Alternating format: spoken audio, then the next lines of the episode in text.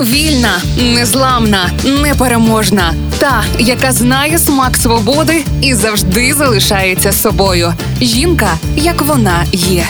Про жінок, які змінили хід історії в програмі Ольги Телипської на Радіо Перше. 1984 окупація, вороги, історія любові, паливо, доця і не тільки. Назва цих вистав у репертуарі національного театру імені Марії Заньковецької чув чи не кожен львів'янин. А от афіші до цих та не тільки вистав творила художниця, ілюстраторка, графічна дизайнерка і віднедавна навіть авторка книжок Марія Білінська. Марія Білінська народилась у Самборі, навчалась у Львівському коледжі декоративно-прикладного мистецтва імені Труша, відділ графіки, а потім у Краківській академії мистецтв. Шлях ілюстраторки Марія розпочала ще студентські роки. Почала працювати у майстерні проєктування книжки, і саме там остаточно для себе вирішила, що це те, що хоче вона робити і надалі. А от письменницею я стала не те, щоб випадково, але не сплановано це точно. Думаю, кожна творча людина має в голові безліч цікавих ідей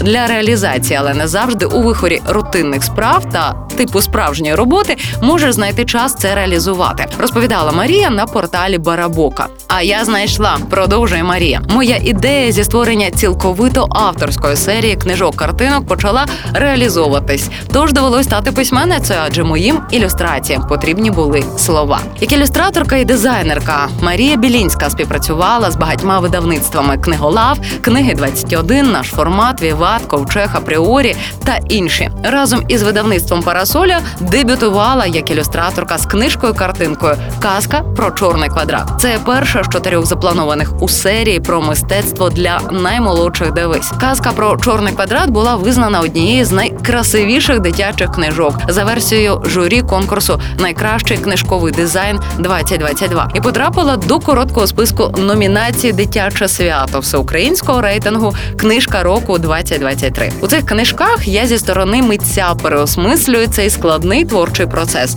який людина ніколи не зможе зрозуміти в повній мірі. Простими метафорами та прикладами книга розказує, що мистецтво нас оточує всюди. Варто лише добре продивитись і вивчати навколишнє середовище. Переконана Марія Білінська, художниця, ілюстраторка, графічна дизайнерка. а Відтепер ще й авторка книжок.